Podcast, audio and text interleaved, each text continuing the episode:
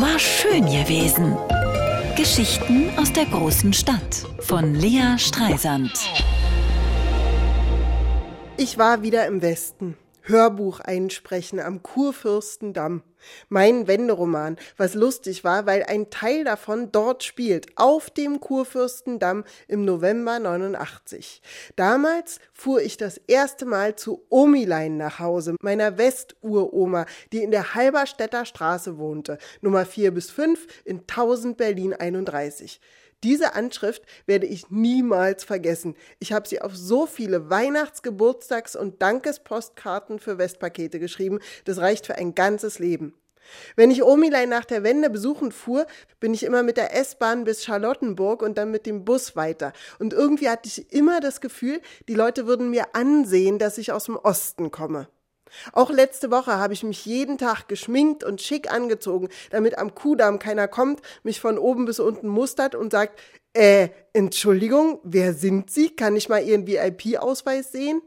Apropos V I P. Als ich mit Flake neulich auf Lesetour war, haben uns die Kellner in den krassen Hotels, wo wir untergebracht waren, teilweise tatsächlich so angeguckt. Also vor allem Flake in seinen verbeulten Jogginghosen, wenn er vor dem Frühstück schon wieder zehn Kilometer gelaufen war. Flake rennt nicht, er geht, immer der Nase nach, jeden Tag. Und dabei denkt er, stundenlang. Und wie die Leute gucken, ist dem völlig egal. Beneidenswert. Flake ist abends zu den Lesungen auch immer erst eine halbe Stunde vorher erschienen und dann ganz entspannt durch den Haupteingang an Hunderten von Rammstein-Fans vorbei. Nur in Leipzig wurde er nicht reingelassen. Stopp, Ticket, hat so eine Security-Frau sich ihm in den Weg gestellt. Und Flake so, äh, nee, ich arbeite hier.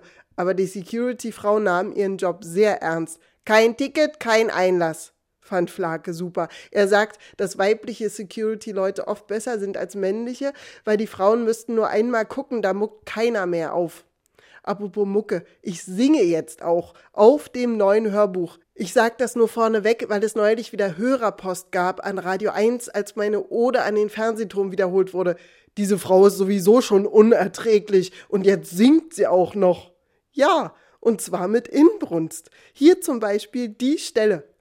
Ronnys Eltern waren regelmäßige Besucher des Bötzo-Stübel.